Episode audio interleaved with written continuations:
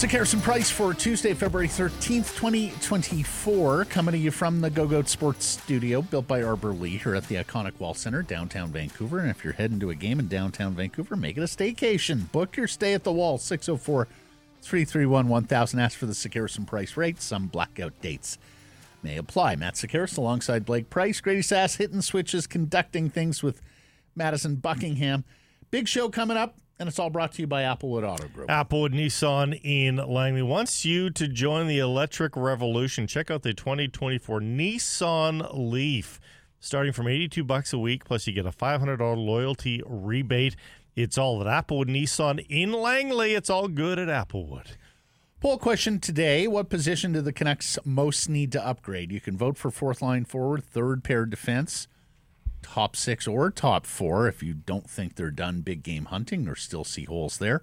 Or you can vote none. Do so at Sekeres and Price on Twitter and YouTube. And we fashioned this poll 24 hours out from the NHL, or 24 days out from the National Hockey League trade deadline. Um, said it on the welcome ad yesterday. Look, if you can get another top four defenseman or top six forward, great. But typically those come with harsh acquisition costs. Mm-hmm. Canucks have already traded out some prospects and picks here in the Elias Lindholm deal.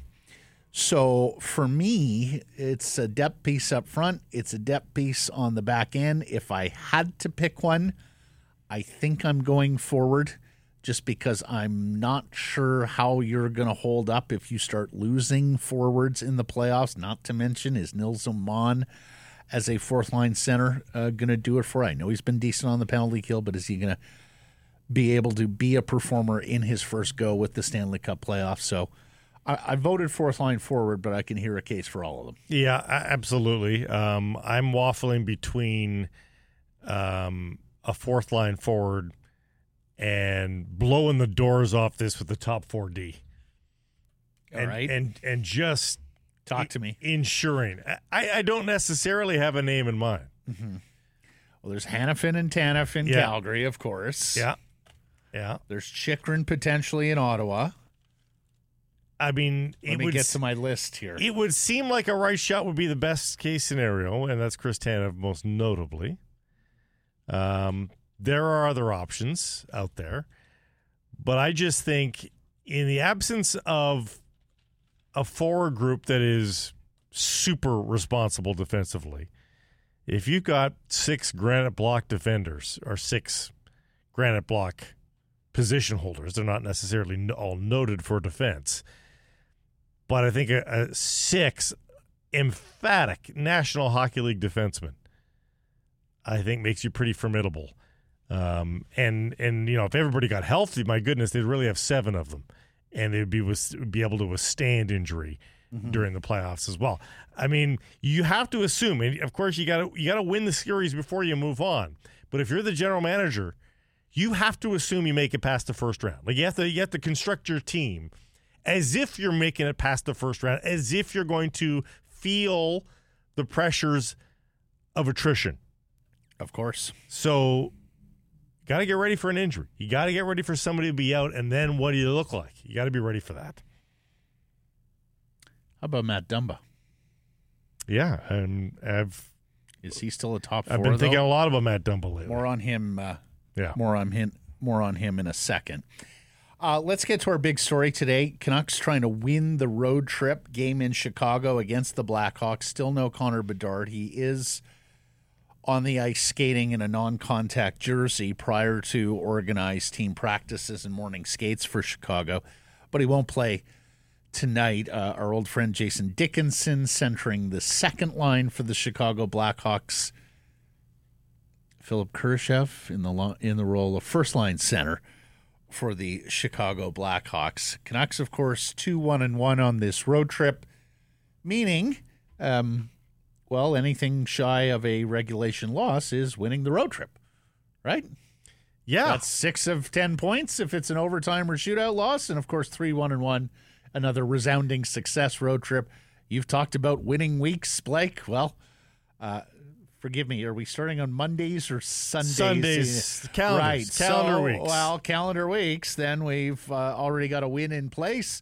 Sunday in Washington. Win against Chicago here tonight would mean uh, any any point versus Detroit or Winnipeg would also be a winning week Yes. in the Blake Price. They were just one one one last week, so it was a, a push, if you will. But uh, I mean, as much as and I'll steal from my soccer parlance from my other gig, um, it hasn't felt like they've been on the front foot lately. no. Like they're two one and one, but not really feeling like their normal selves. Mhm.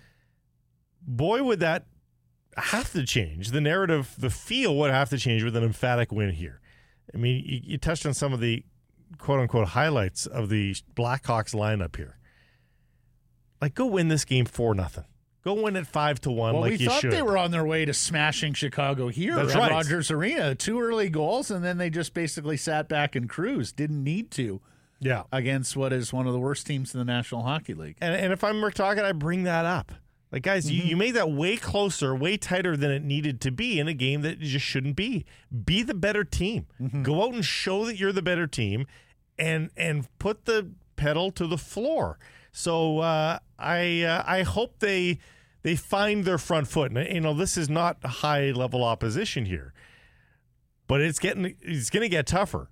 So remind yourself what it feels like to manhandle another team and do it in this game tonight. And I, and I think all of a sudden a 3 1 1 then and an emphatic win, you kind of erase whatever feelings you might have right now about how they're, again, are they scuffling? Not really. They've just sort of plateaued, I think is probably the, the most accurate way of describing them right now. Yeah.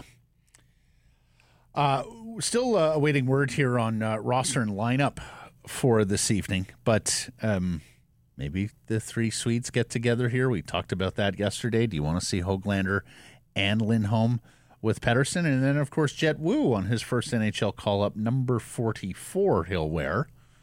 We'll see if he gets if he gets an opportunity. Um, but yeah, the uh, Canucks, especially against this club, as you note, I think want to show something here because uh, it's kind of been some ho hum performances. Nothing, haven't really played a complete game here in a while, right? No. Well, yeah.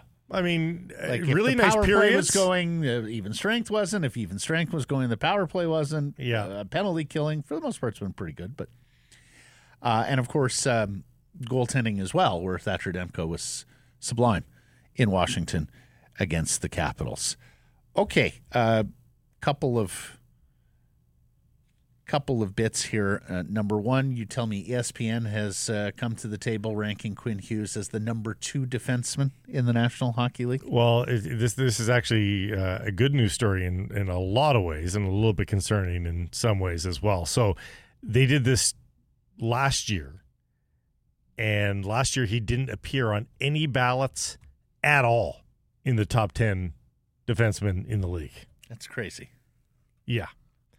This year, he finishes second in all the voting. This is talking to um, NHL executives, by the way, uh, and coaches perhaps too.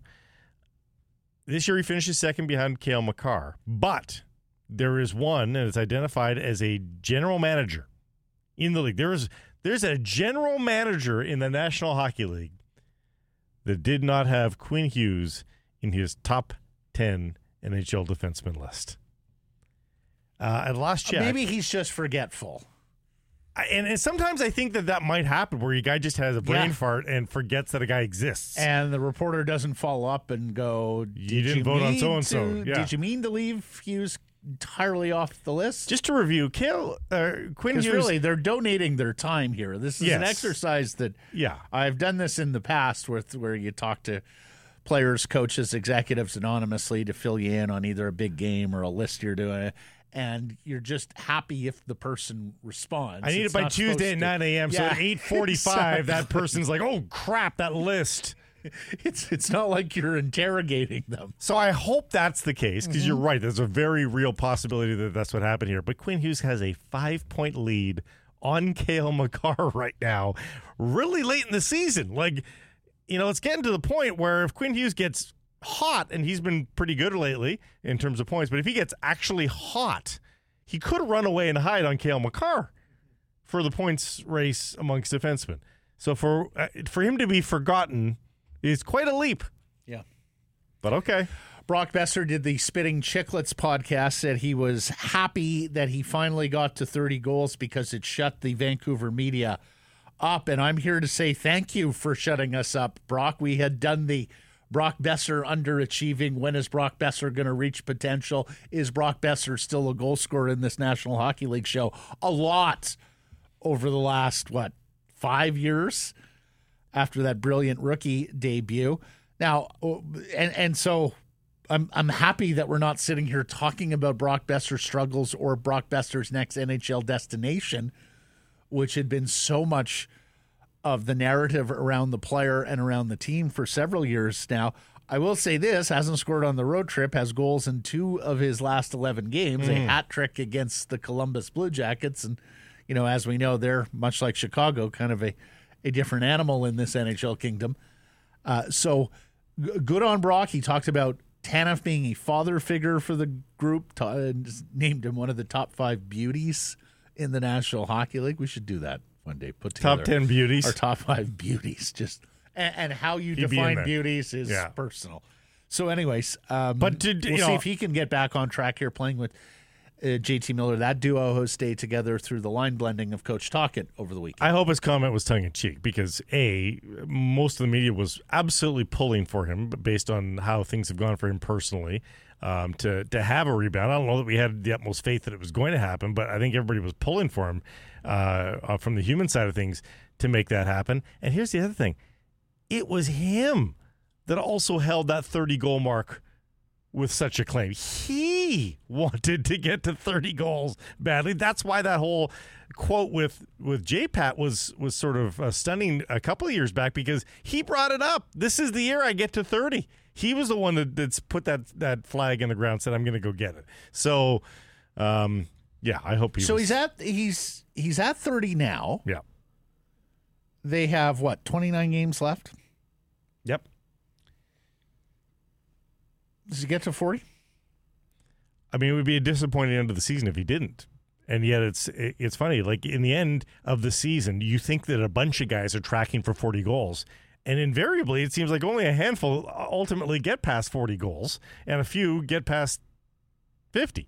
So it seems the math just see, yeah, he's getting to 40 goals, but it is hard. The, the, the final third of the season, it's a little bit tougher to score. So uh, I I would and expect as mentioned, him, like but, goals in two of the last eleven. He's gone kind of quiet here. Yeah, there hasn't cooler. been a ton of of production out of Boeser of late, especially if you take that Columbus game out of the mix, the one right before uh, right before the break. He had gone what uh, six games, I think, in advance of that Columbus game mm. without a goal as well, and uh, points in just two other games during this eleven game stretch. Two assist night against the Carolina Hurricanes a week ago, and he had a couple assists in the uh, overtime. But to me, to he's the the, he's the canary in the coal mine here of just that front footedness that I was talking about. Like yeah. he, you know, like this team hasn't seemed assertive offensively. Great individual effort from from Hoglander and from Roenick recently. Um, but they haven't seemed systemically like we're coming, we're rolling shift after shift and and causing havoc. It just hasn't seemingly been there. Yeah, and uh, frankly, not concerned at all. Uh, would prefer to see that version of the Vancouver Canucks rolling into the playoffs and not necessarily here True. in mid February. Yeah. Um, and it's one of the things you don't that, want to lose that top seed though either. That's pretty important. Uh, indeed. Um, more on that over the course of the program, particularly when we bring Irf Gaffar in here to talk about Vegas, Edmonton, and Vancouver, this potential arms race in the Pacific Division in advance of the National Hockey League trade deadline on March 8th. Okay, I wanted to throw this at you because yes, we mentioned it yesterday. Been looking at it here for a few weeks now, but possibly a big night last night in the NHL with regards to separation in the Western Conference wildcard race. Calgary had played so well, lost at the Garden against the Rangers. Kraken lost to the Devils, and the Devils are equally desperate in the Eastern Conference. Arizona loses in Philadelphia. Again, a couple of teams that are desperate, and maybe Minnesota uh, lives to fight another day by getting a victory. Uh, in Vegas against the Golden Knights, they are most desperate when you take a look at, at their predicament. Seattle 52 points in 52 games, six back with four teams to jump, and giving games to the Kings and Blues, who are currently on wildcards. Arizona 50 points in 51 games, five teams to jump, eight back, and giving games to the Kings. Kings. That may be that for the Coyotes and Kraken. If you're taking an objective look at your hockey club and you're in Bill Armstrong's seat in Phoenix or you're in Ron Francis's seat in Seattle, I do think you have to look at it at this stage of the game going, okay, uh, 24 days left, however many games. You know, even if we go on a big time heater here, it's so difficult to pick up points on teams in three point games, right? Not to mention leapfrog that number of teams. We have also talked about, you know, teams fall out. This could well be a buyer's market. The Arizona and the Kraken UFAs, the rentals to be from these clubs. I'm going to run you down the Arizona guys first. We talked about Dumba. He's at 3.9 million as a right shot defenseman. Jason Zucker's at 5.3.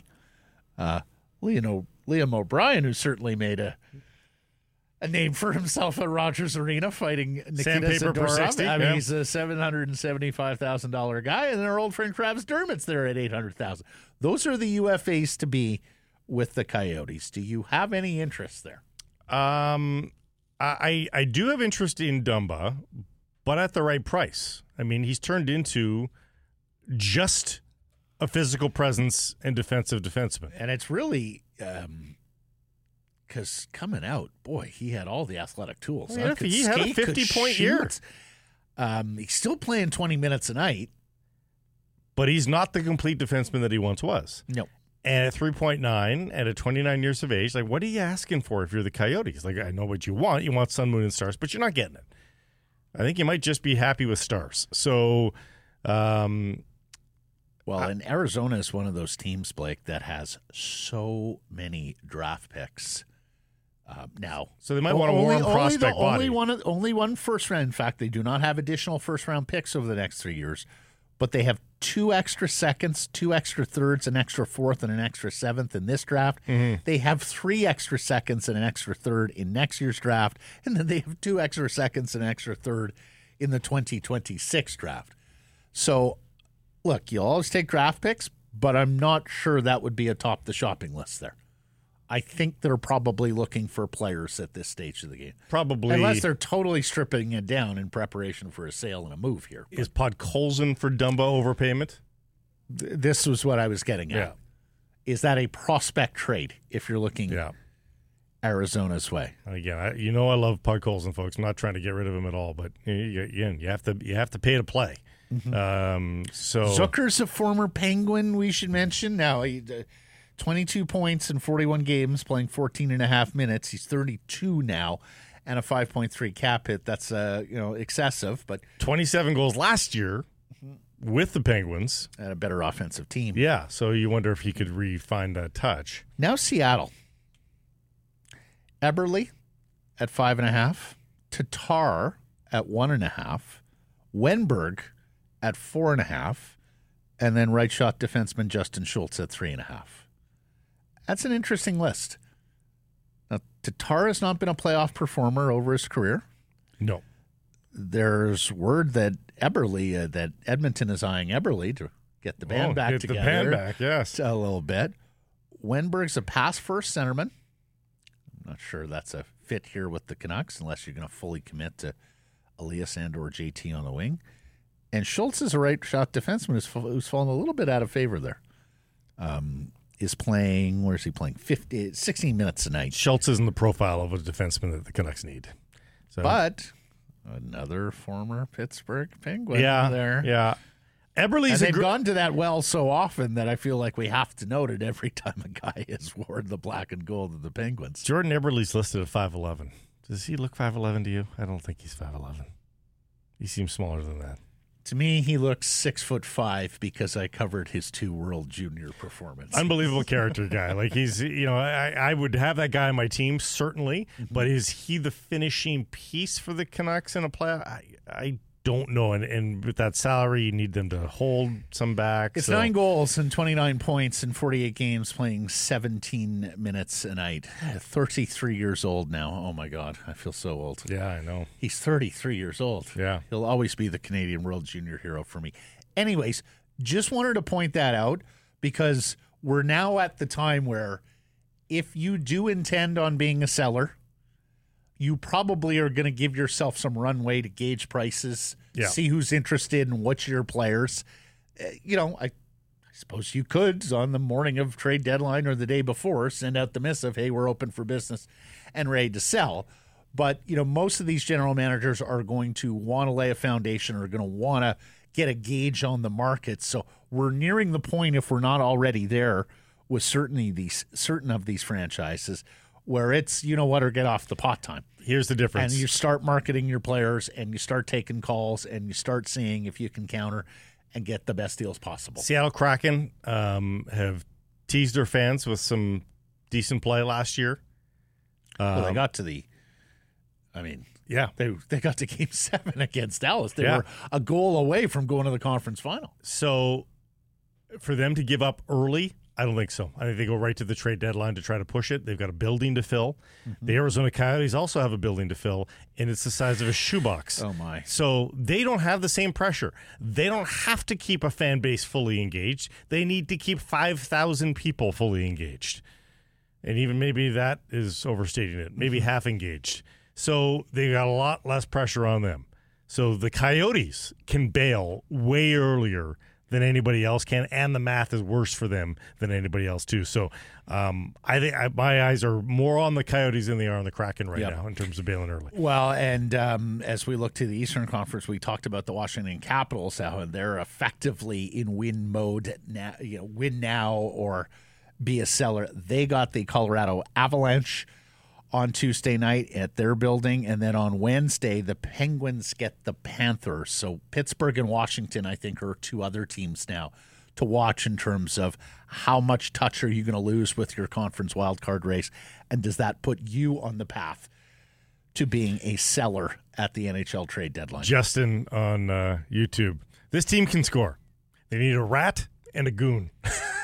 Do you go goon and rat and, shopping? and we we talk about this uh, in today's show and in, in a video that you'll see uh, on our YouTube and our social media channels.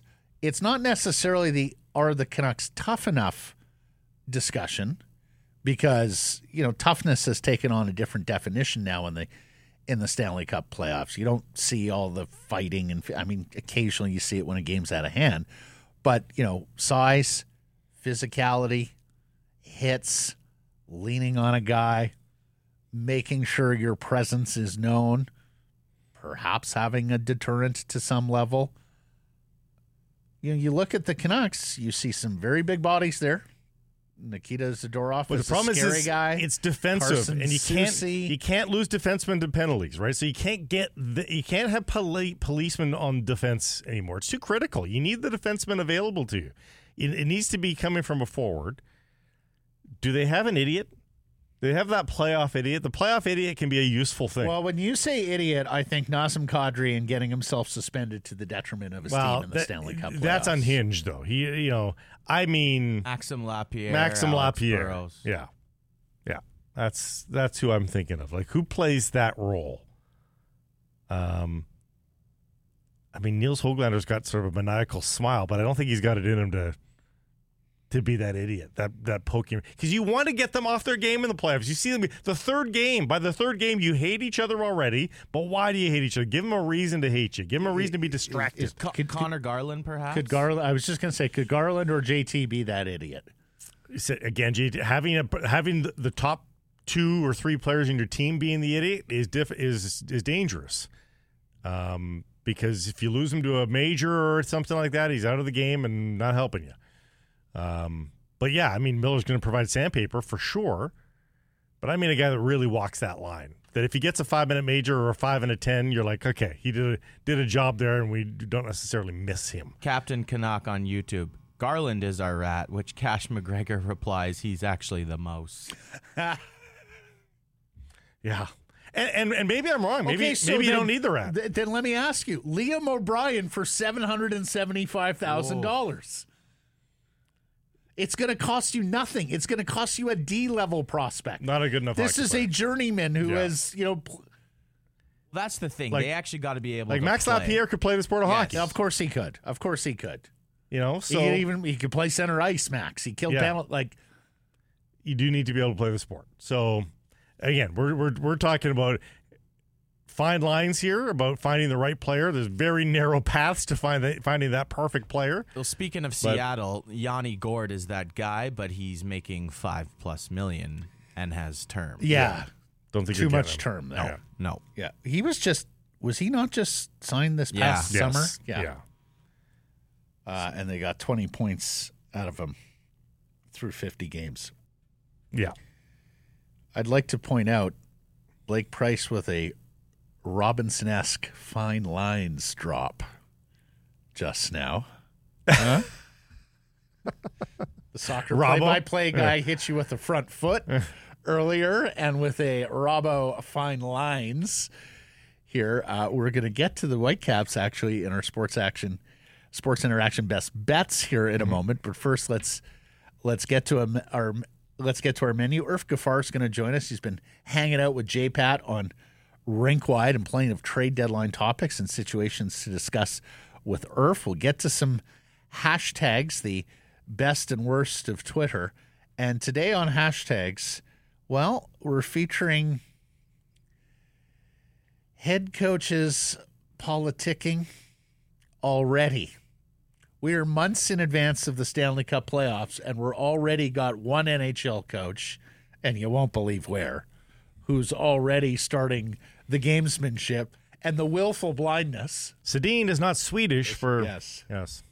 the slow baseball season there as well. John Shannon's going to join, and uh, we'll talk some football with BC Lions star defensive end Mathieu Betts off to the National Football League.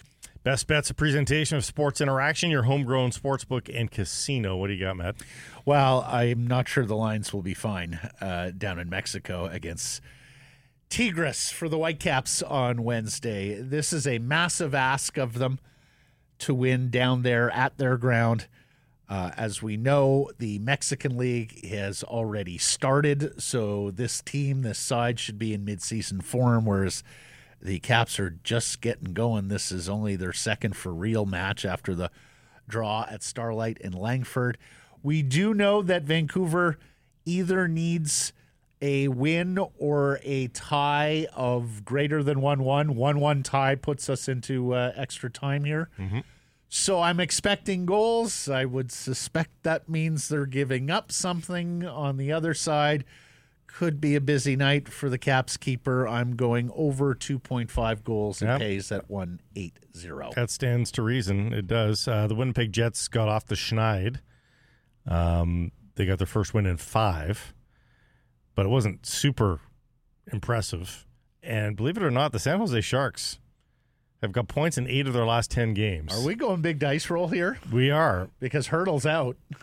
The Sharks over the Jets, Oh, boy. 410 on tomorrow's God, menu. how often do you see a an NHL game paying four times? That's that's what attracted me. It's Of a course. big number. It's a big number, so Really I thought I'd go there. Uh, sports Interaction, your homegrown sports book and casino, custom props and parlays you won't find anywhere else. Speaking directly to a Vancouver sports fan and best in class casino with a thousand thousand plus games and uh, live dealers. Scan that code you see on YouTube. Two hundred percent welcome bonus. And uh, it's Sports Interaction. Bet local. Must be 19 years of age. Please play responsibly. Irf Gaffar coming up next.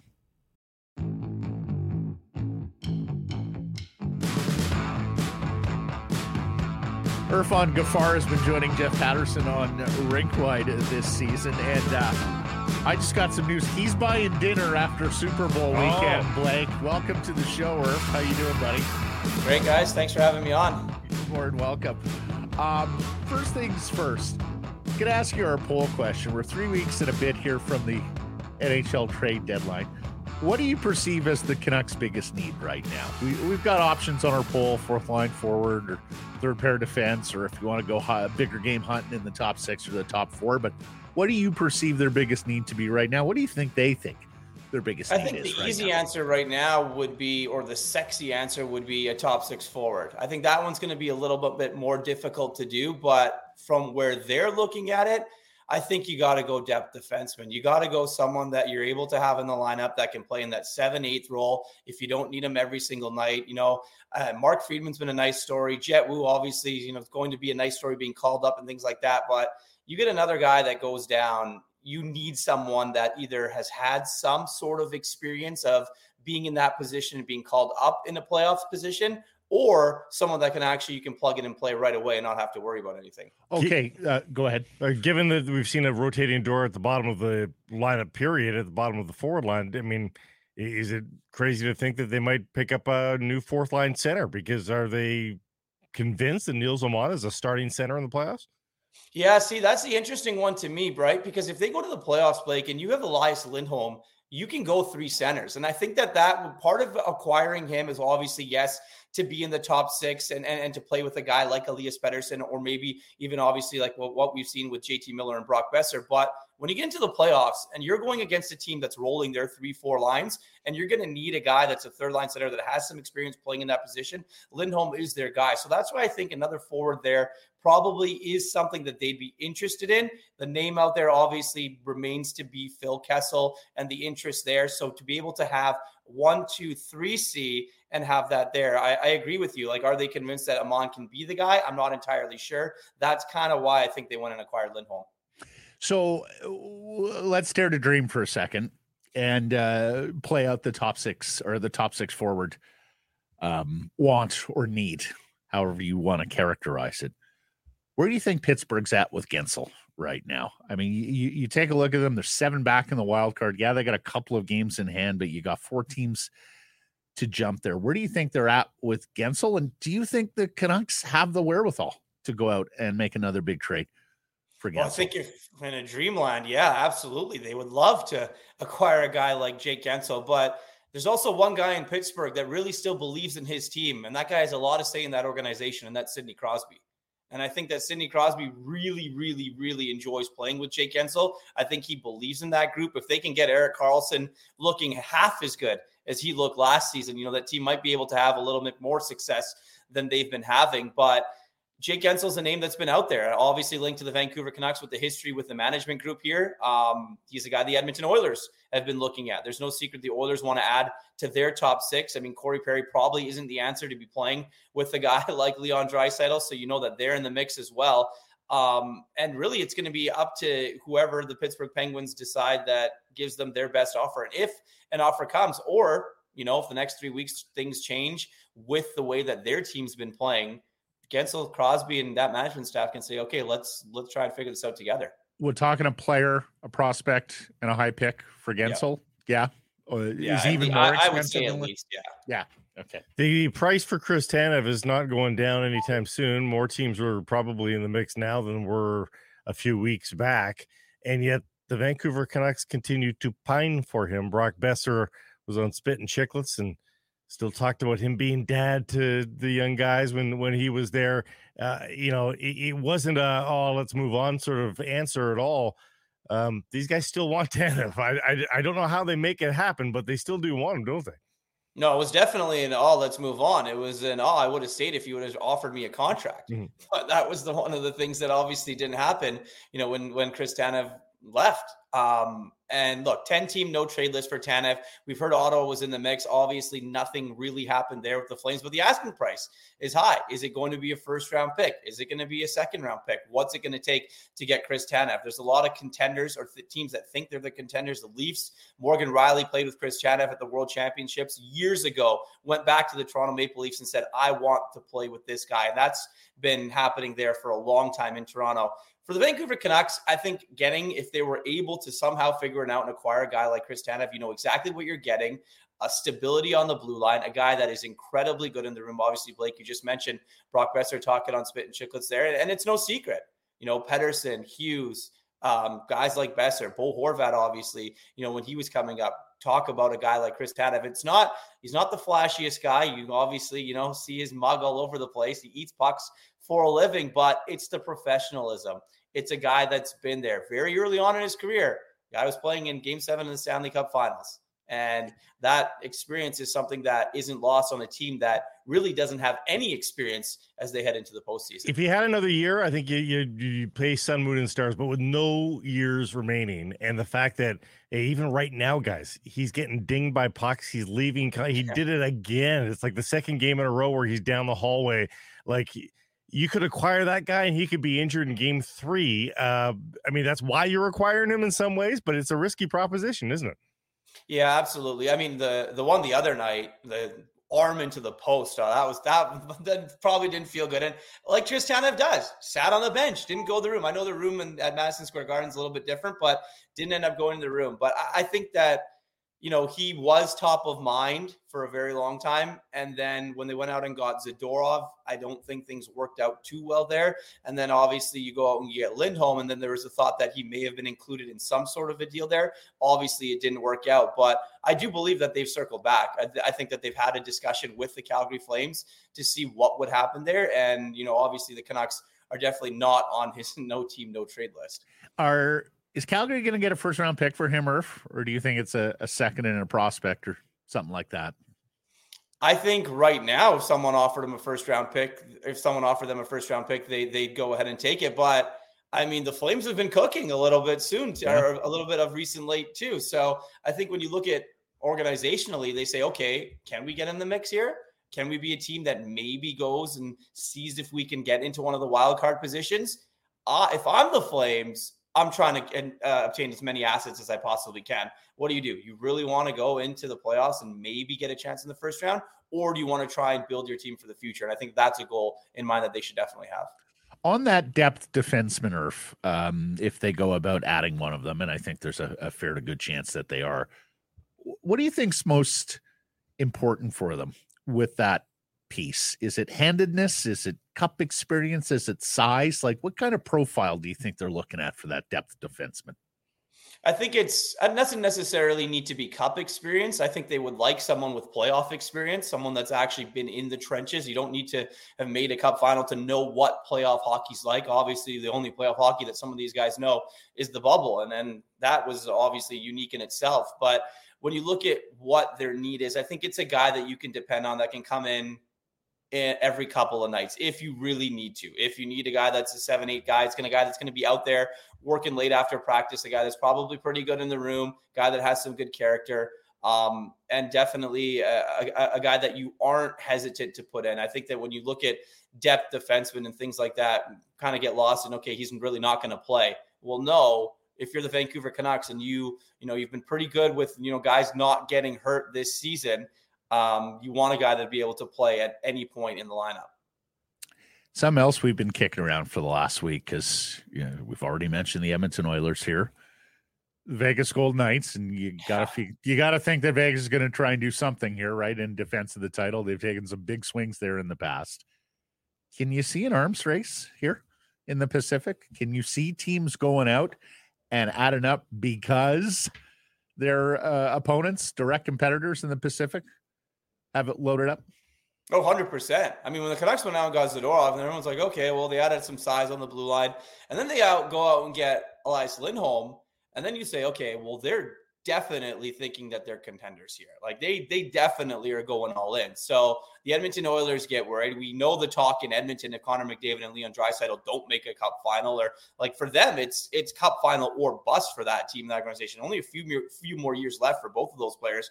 The Vegas Golden Knights Matt and you mentioned like that team always is in the mix. Obviously, you know, they just they're winning the Stanley Cup and and and being a team that, you know, they kind of got to do the Vegas thing. They always got to be in the mix. They got to sell it to their fans. So that's a team that interests me as well. But you look further, a little bit further down the list of teams in the Western Conference, the Dallas Stars are an interesting one as to a team that could definitely add and could kind of are kind of going about their business a little bit more quietly. But they're a team that, you know, obviously if the Canucks make it uh, a little bit further down the road in the playoffs that their team that could be in the Western. Do you think they make any defensive trades? We've talked about the, the Canucks acquiring somebody to take them away from other people, and you, is that a possibility? I think so. I, I think right now, when you look at this Western Conference and you look at the league and how many good teams there are in this West Western Conference, like teams are going to have to load up. And I really do believe when the Canucks went out and acquired Elias Lindholm, other teams around them panicked a little bit. Vegas is like, oh, wow, okay, they're going right in. Mm-hmm. Edmonton and others like, we have to do something right now. We really do. We got absolutely smoked by them. And then a couple times this season, and we can't have this again. And then you look at, you know, a, a team like the Winnipeg Jets quietly going about their business and, and seeing that guys that, that, that they've been um, dealing with and, and obviously acquiring. And then you know, I mentioned Dallas Stars as well. But I, I think that you're going to see a lot of activity. I think the teams at the top are going to want to improve. Um, now, whether they're able to give away way too much for someone, I think that that one remains to be seen. But I don't think we've definitely seen the last of of teams kind of uh, uh trying to improve their hockey clubs. Okay, what one last playoff question for me? Mm-hmm. All right, we haven't had to ask this question in a number of years. Are they snarly enough? Oh boy! Are they sandpapery enough? Mm-hmm. Are they mean enough to play in the National Hockey and League are playoffs? they going to get retribution on Jake Walman for his griddy? No. Well, see that uh, it's hilarious you mentioned that because that's what I that's exactly what I was going to say. I mean, people in this you know in this market and fans online are like, well, they had to go after him. I mean, defenseman scored a overtime penalty shot to win the game, I'd be excited too. You're allowed you know? to celebrate, yeah. At that point, if you're really bad about it, don't don't do the penalty, don't do that, win the hockey game. I think that's one of the things. But to be completely honest, I I don't think they are. I think the book on the Vancouver Canucks, if you look at the team, the teams that have beat them is lean on them, is play physical against them. You look at the Boston Bruins, right? You, you, you look at that game, you know, you look at teams that have played them. Eh, eh, the Vegas Golden Knights beat them um, 4 uh, 1.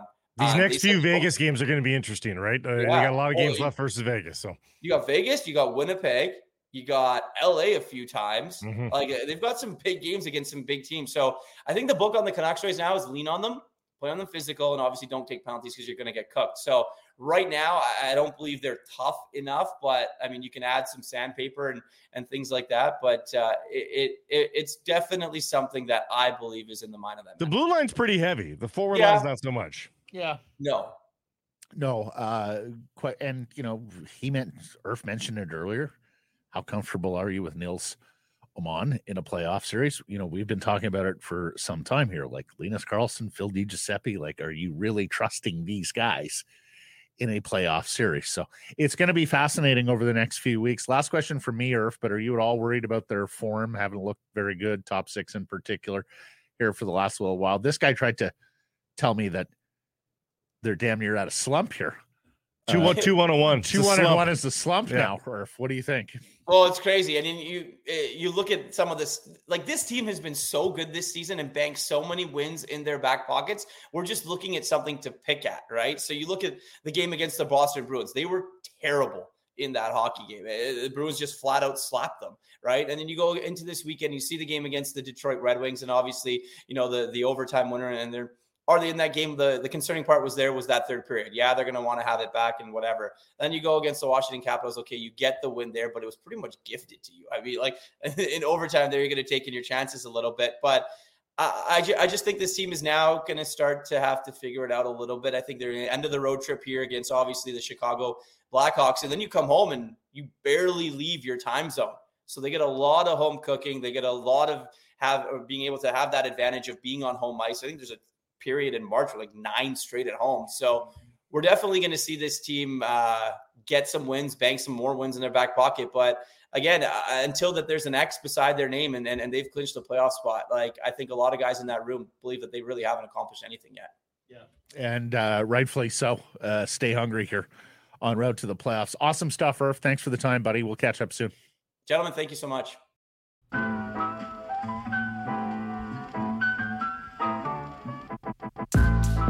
Harrison Price from Wall Center presentation, Applewood Auto Group. Applewood Mitsubishi in Richmond. They are the proud purveyors of the Mitsubishi Outlander that I've had the pleasure of driving. but did you know that all in stock models right now can get financing for just 2.99%? Plus, you get the industry's best warranty. Why wouldn't you go to Applewood Mitsubishi in Richmond? It's all good at Applewood. Poll question today What position do the Canucks most need to upgrade? The fourth line forward, the third pair defense? Do you still believe top six, top four? Or you can vote none. I've seen a lot of Canucks fans say, you know what, don't mess with this chemistry too much.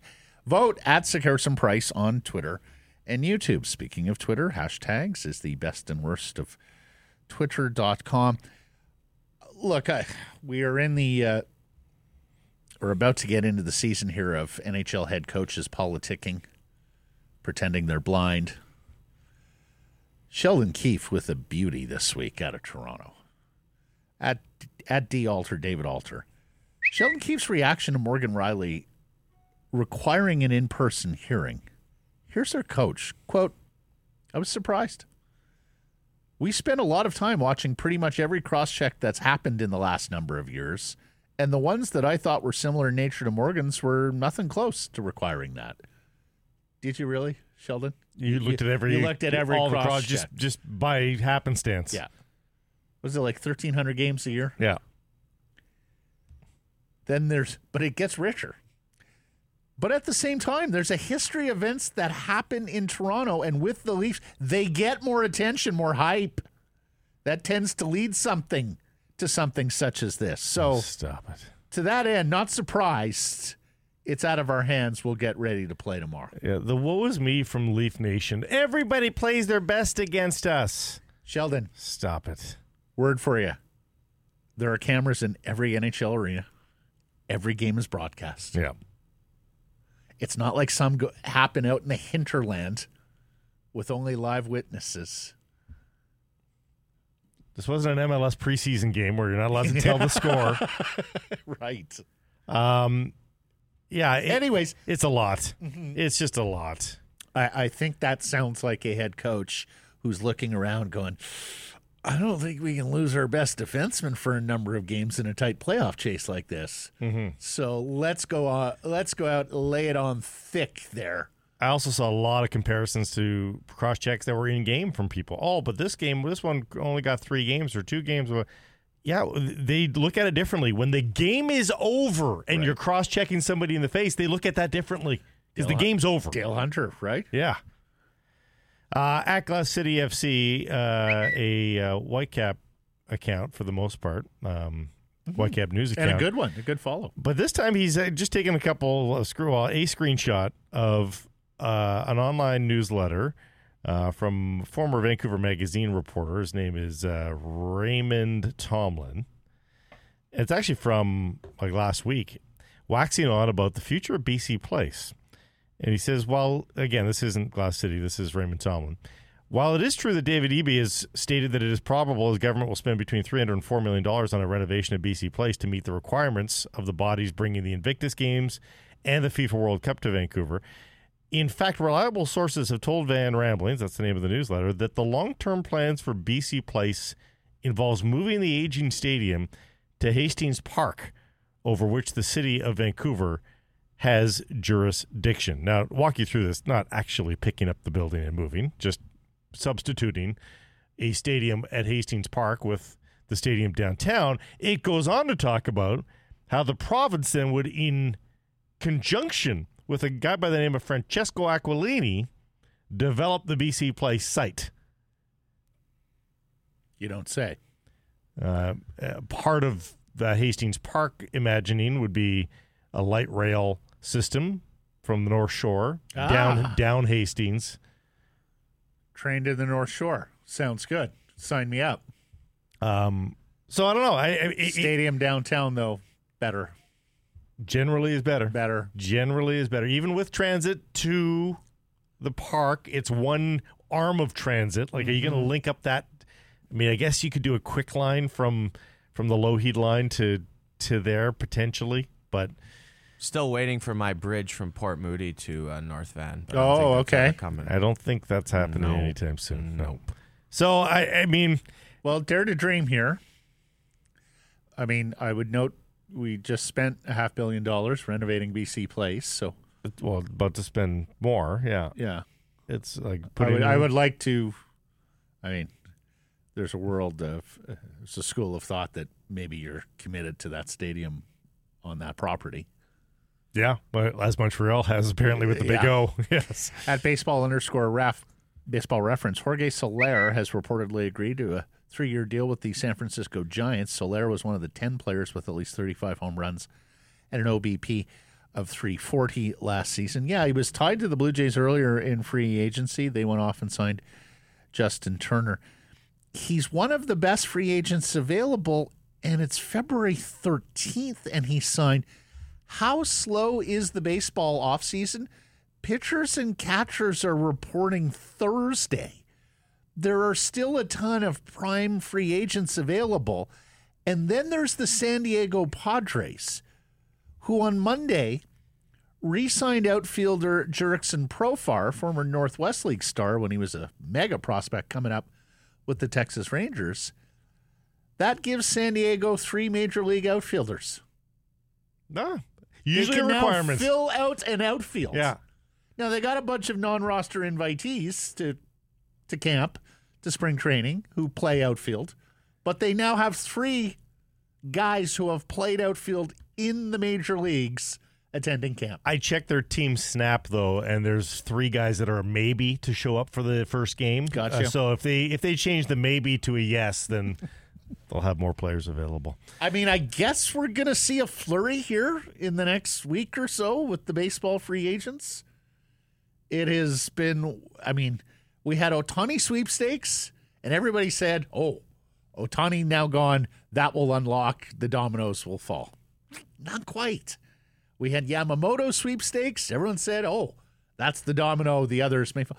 Like Blake Snell is a Cy Young in and out every year type of guy. Unsigned. Yeah, it's So bizarre. like what are they waiting for? I, I guess teams are just trying to put the screws to the players and the agents and making them sweat a little bit. Well, bit. Soler's deal's not bad. well, Guy hit 36 jacks last year. Yeah. I mean, no, he can hit. 14 million is pretty pedestrian, unbelievably. Really, yeah. I mean, those pitchers tend to do pretty well. Yeah, they do. Uh, at Lassie Mac, Lisa Asimakopoulos, uh, Asimakopoulos uh, covering the Dallas Stars. Well done. Did my best. Pete DeBoer says Yevgeny Dadonov will miss extended time with a fracture suffered in Montreal. Don't so much care about that as I do the quote tweet then from at NHL Injury Viz.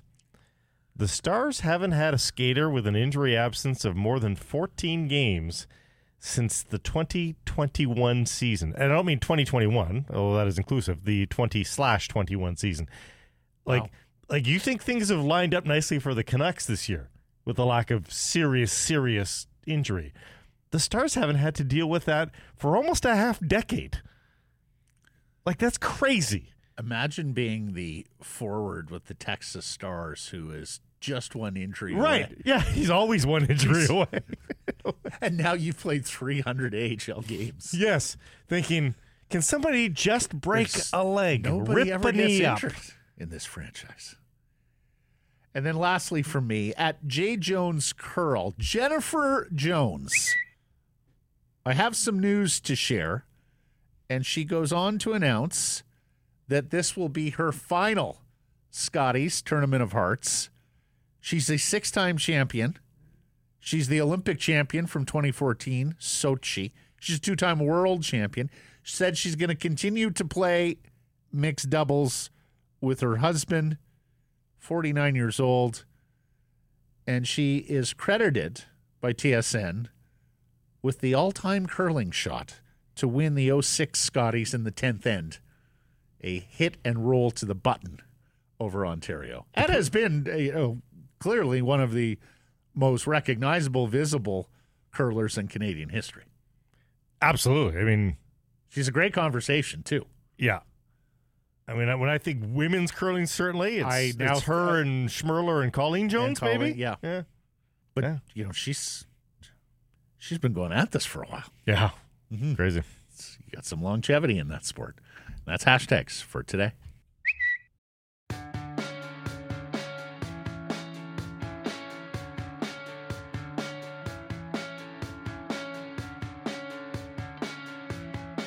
Joined now by John Shannon, the former executive producer of Hockey Night in Canada, the co-host of the Bob McCown podcast, who uh, who's talking code this week. Oh. John. I'm, Do you not have a talking copy? code. Do you have a copy of the code? Do you have the Yeah, original exactly. Can You code? send me your version. Yeah.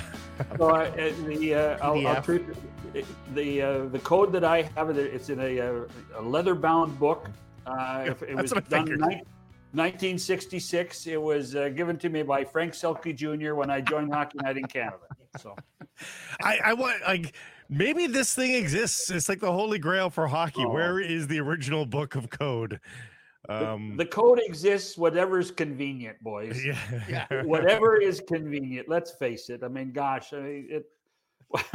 I don't. e- a- And there was a point, you know. I, I must. Maybe I'm just getting soft in my old age. Um, I, I used to try to defend it and think that it was, you know, there was a right way and a wrong way.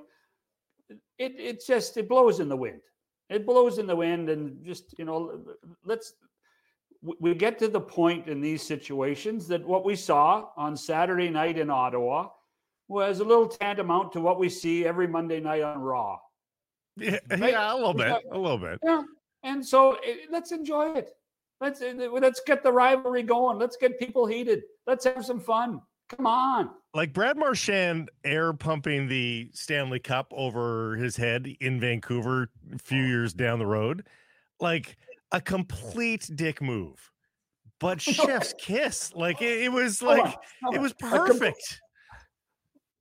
But if oh, but if you're a Bruin fan, it was great. I, I think it's great. Period. Like if you're a Canuck fan, you'd be like, "Oh man, what uh, what an idiot!"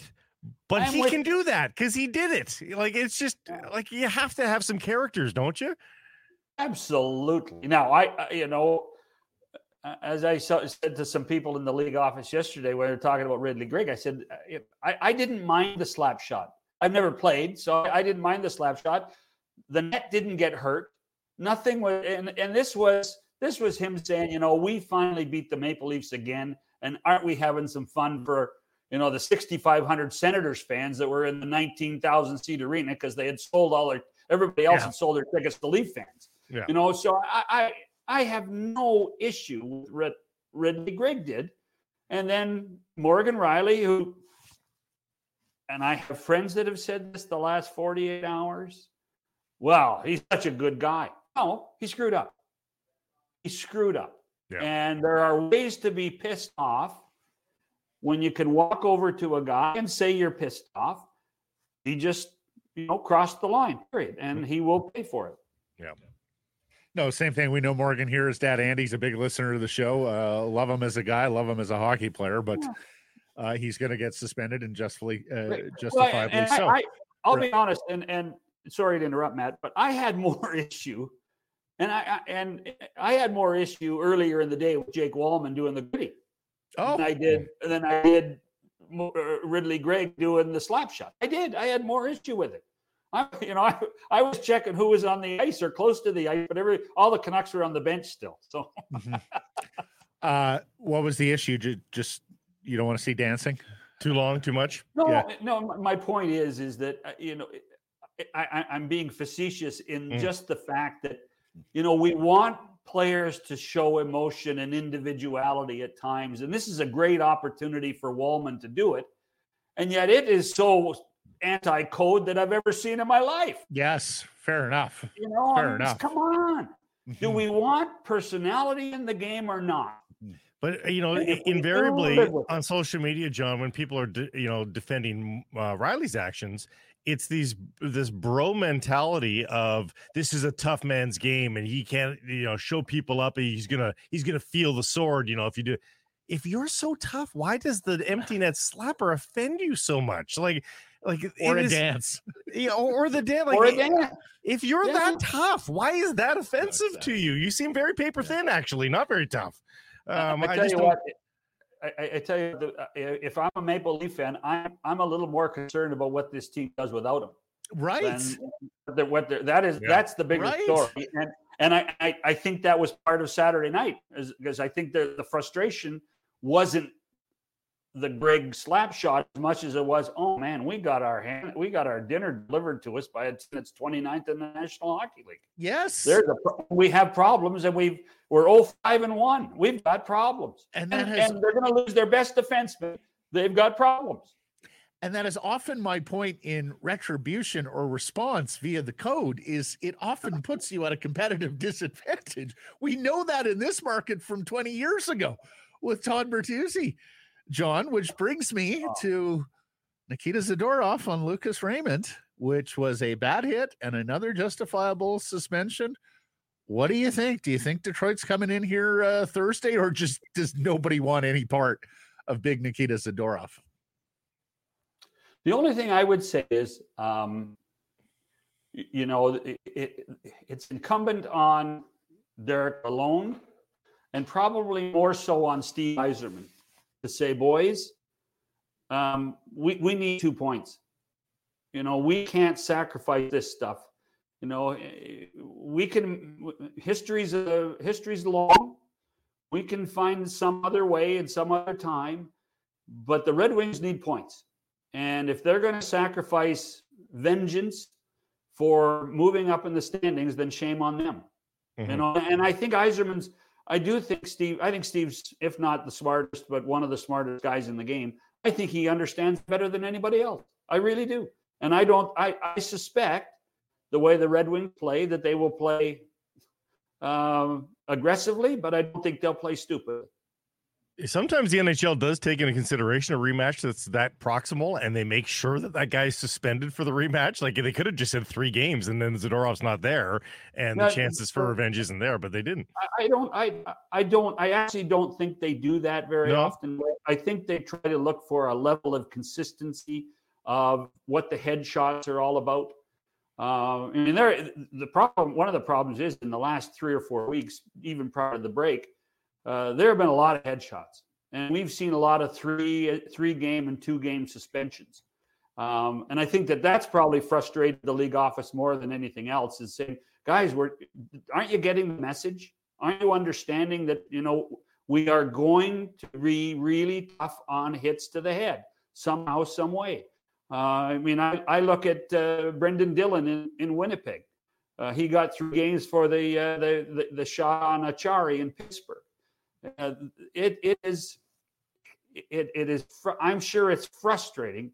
Uh, not as much for George Parros, who's trying to do the job, but I'm sure it's frustrating for the commissioner and for Colin Campbell and Bill Daly to say, boys, we've got to be better at this. We've got to be better at controlling our emotions and finding a way how to have a body check without hitting the head. On to the Vancouver Canucks, John. We're asking here today on our poll question about biggest need for the hockey club. Um, obviously, you'd like to improve your top six or your top four, but you tell me whether you think they can do that after already giving up the assets for Lindholm and, and whether or not you see something like that again or something like uh, depth moves. Well, I, I mean, I, I don't think you can have too many defensemen, um, and particularly with Carson Soucy out now for a while. Uh, who knows how long? Um, you know, I, I, think that if this team is to go uh, on a long trip through the playoffs, you're going to need eight or nine defensemen to be successful. Uh, I like their forwards. Uh, I, I think at a certain point, management has to look at this and say, okay, we've made the change we made, we got the guy we wanted, and now we believe in this group. And I, and I think that's a twofold situation. We, we like this group so much that we went out and got Lindholm to help enhance it. So we believe in all you. Um, now let's let's make that work. But I think the depth on the blue line is still very important for any team that thinks it's going to go even to the third round in the Stanley Cup playoffs. So to me, it's a depth defenseman. I don't have an answer for you who that is. Would I love to see Chris Tanev back in Vancouver? Sure, I would. But I'm not sure how practical that is of what they have to give up. Let me throw a name at both of you. I've, I have not brought this name out yet. Um, and he used to be perennially named, uh, kind of linked to the Canucks a little bit, um, just because the fit. Um, but he used to be named all the time in the last couple of years of his previous contract. How about Matt Dumba in Arizona? He's been getting some mention, but very not not a ton, and not linked to the Canucks at all but his value is way down because he's not the 50 point defenseman he once was. He's got six points this year, but he's right side. He can play physical. Now he can sometimes be off the hook a little bit, John, and and get you a suspension that takes him out of the quiver. Um, but would that be uh, the kind of playoff fit for the for a Vancouver Canucks team that isn't notable for being super tough? Yeah, I, I mean, what you again? I think it speaks to what you're giving up more Mhm. Blake. 'Cause, I mean, from a cap perspective, what I think he's at about four and a half. I don't have the numbers. in He's front of actually me. cheaper three now. I nine, think, three nine, Sean. Okay. Um, so you know, when you prorate it from March the eighth, uh, it probably is affordable for the team, but it's it in the end, it's it's what you're giving up. I think that's the other challenge is yeah, we're going for it. Yeah, we're going to do this, but you know, we, we still have to play next year, and we have to play the year after that, and we have to have we have to have some guys on entry level deals at some sure. point in order to to play a season. And and I, I do think um, if this group with Rutherford and Allvin um, are here in Vancouver long term, uh, I don't think you can leave the cupboard bare like they have they left the cupboard bare in Pittsburgh. And and so that's that will be the that'll be the push pull. I, I suspect that Jim will say, "Let's go. We're going to do it. We're going to do it." And Patrick's, who I suspect is going to be in the job longer than Jimmy will be, and I hope I don't, don't get a phone call from Jimmy about that, but that's okay. I'm used to. Um, the um, you you have to you have to look to the future a little bit, and that becomes the real challenge. Pittsburgh is seven out now, um, albeit with games in hand, but with four teams to jump. Do you know where uh, the Penguins are leaning on at this moment on Guentzel? No, but I I- don't know why we limit it to just Guentzel. Mhm. Um, you, you know, I, and I think that that's going to be the real debate for Kyle in Pittsburgh. Is is you're not getting rid of Sid. Uh, although my pal McCown did suggest it last week on the podcast with Eddie Olczyk. So why not think about getting rid of why not think of getting rid of Sid and getting lots in return and and rebuild now? I just I think there would be a riot in the streets in Pittsburgh. Um, I so I but I mean I think everybody else should be on the board too. But I'm not sure anybody would take Malkin or Letang. Um, Guentzel's got to be at the top of the list, and I don't know where. And I again, it becomes what teams can afford. I, you know, there's been a little bit of rumbling that perhaps Edmonton might be interested in Guentzel. I just don't know how they can afford him. I don't know Same- what you have to give up to in order to in, in order to get him. Uh, Jake Guentzel would be a good get for any team that's uh, prepared to make a long playoff run. But it- you know he's not on an entry level deal now, and No. he's expensive, and that becomes a real challenge. Uh, basically the same question on the Kraken. They've lost three in a row here. They're exactly 500 at 21, 21, and 10. Uh, six back again with four teams to jump. Um, where do you think they are in terms of the um, buying selling side of the deadline? Well, I think there's no more pragmatic person in the game than Ron Francis. Uh, and he will not mortgage the future for the present. We know that. He's in for the long haul. Uh, so I suspect that there will be some movement for the Kraken, but I, you know, it's not going to be a core guy. Uh, you know, they the issue with Seattle has been who scores goals. So you're not getting rid of goal scorers then you have to look at the blue line and wonder if there's somebody on that blue line that they can give up and get some more potentially young players or draft picks that they can use for the long term. Lastly, you see those Super Bowl numbers, John? Wow. You know, every but hey, by the way, I, I was glued. I, I I was glued. I loved it. Mhm. No, it wasn't was it the greatest football game? No, it wasn't the greatest football game. It was, it was a pretty good second half. There was never a doubt in my mind that Kansas City would win the game. Never. You know, you give them the ball last, they're going to score, Mhm. and they did twice at the end of end of regulation and the end of uh, the, the first overtime period. Um, but man, oh man, 123 million. It also speaks to uh, uh, you know, and halftime outrated the game. Yeah. Halftime, I mean, it's you know, it's a it's it's a, uh tried and true recipe.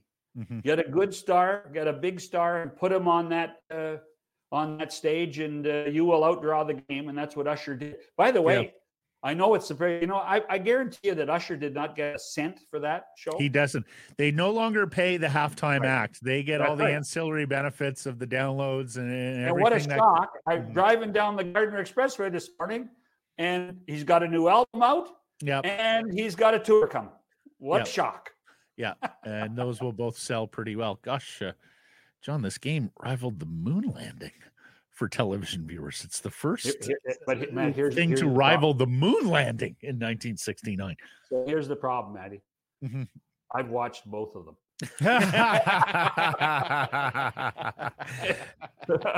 Wisdom. John. It's wisdom. It's not a problem. It's wisdom. It was John that four Shannon, by, everybody. He's one of the four by 123 three, million. that four by three, black and white, and me and Neil Armstrong, just the two of us. It, it- it used to be embedded in a piece of furniture, right? The television was furniture back then. Oh yeah. Yeah. Oh man. Great stuff, sir. Until next week. Cheers, boys.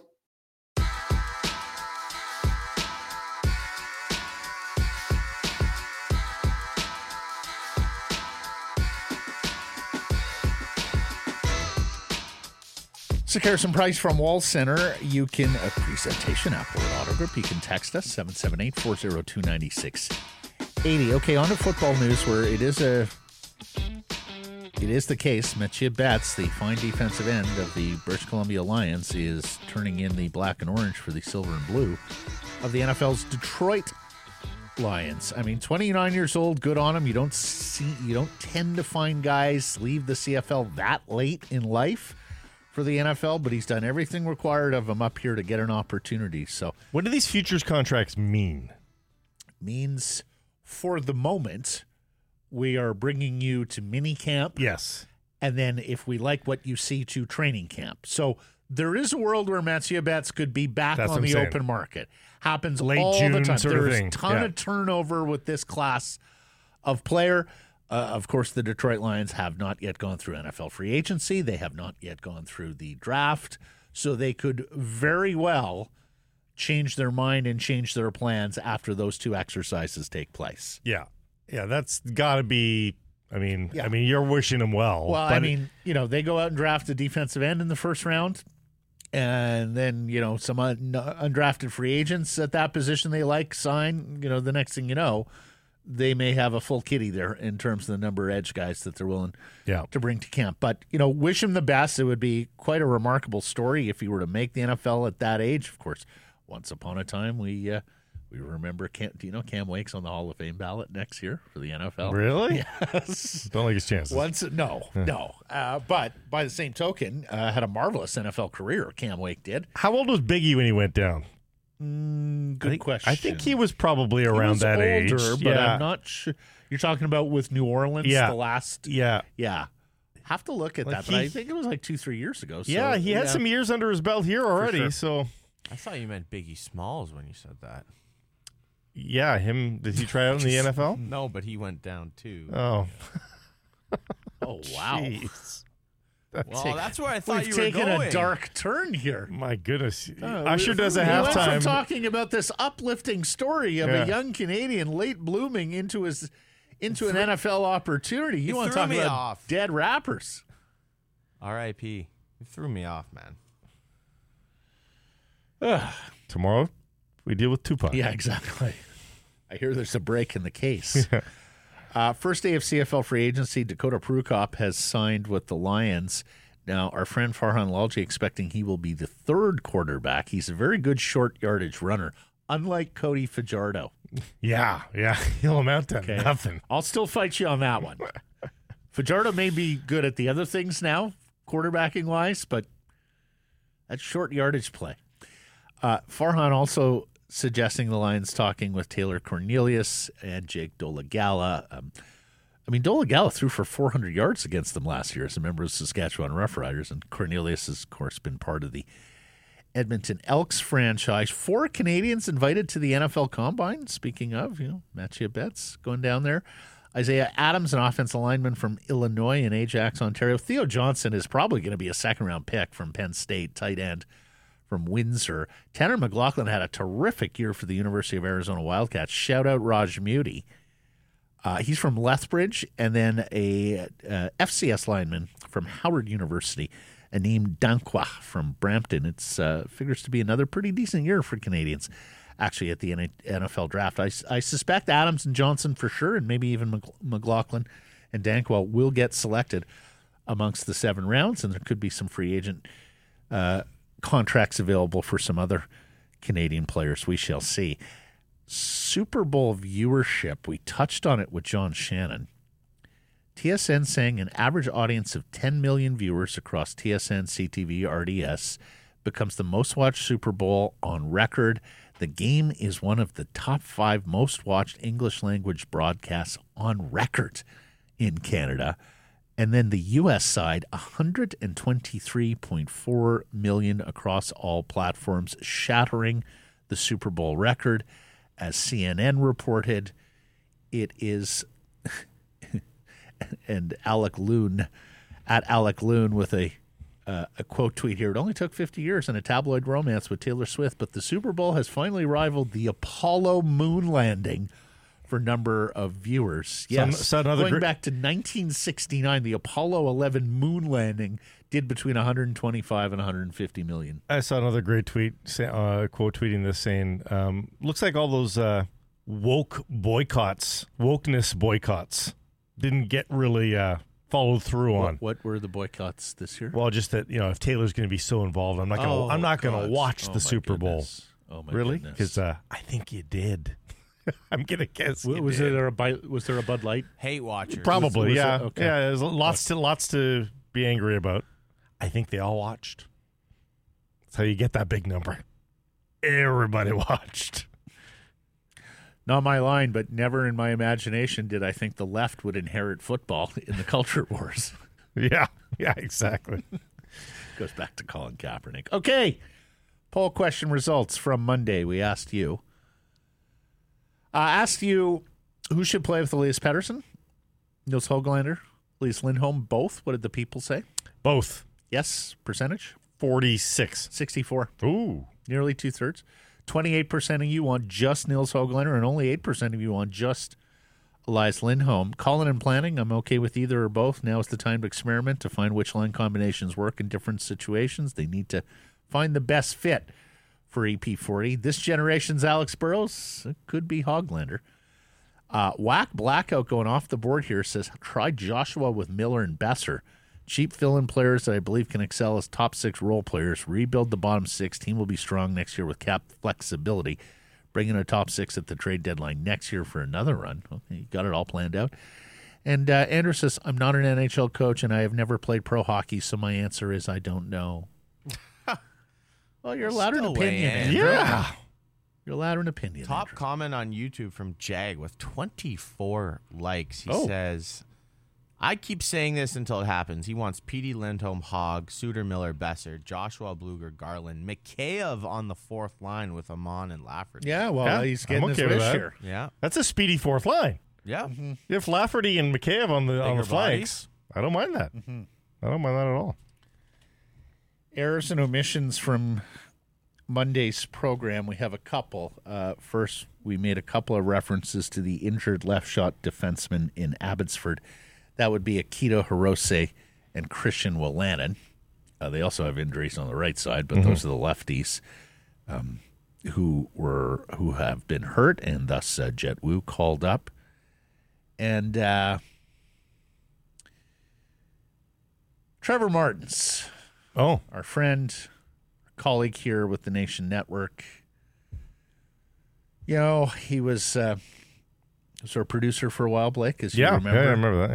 Yeah. and uh, he wanted to call out something in yesterday's program when we were talking about Morgan Rielly and the late cross check on Ottawa's Ridley Ridley Greig Ridley Greig. Take a listen. Rub him out next time he's bearing down on you, yeah. and it's all good. So mature. There's been far more egregious ones. than that. Exactly. What was so bad about My that? own my own personal history on this. There's ten worse. Yeah, yeah. T Mart used to be the one that collected all the. Oh Uh, yeah. you know, Always looking for the sounding double naughty clips at 1040. Yeah, exactly. His art, his ear's not as sharp as it once was. No. Always looking for others' mistakes, but Yeah. not his own. Yeah. I see how it is, T Mark. Check the mirror, Trevor. Thanks for listening, everybody. A reminder: subscribe to us, Rink Wide, and Canucks Conversation wherever you get your podcast. Follow on social. That's Twitter, Insta, Facebook, TikTok, and YouTube. We're live on YouTube daily at 11:30 a.m. Pacific, and of course, support those community sponsors you hear us talking about. Keep it local.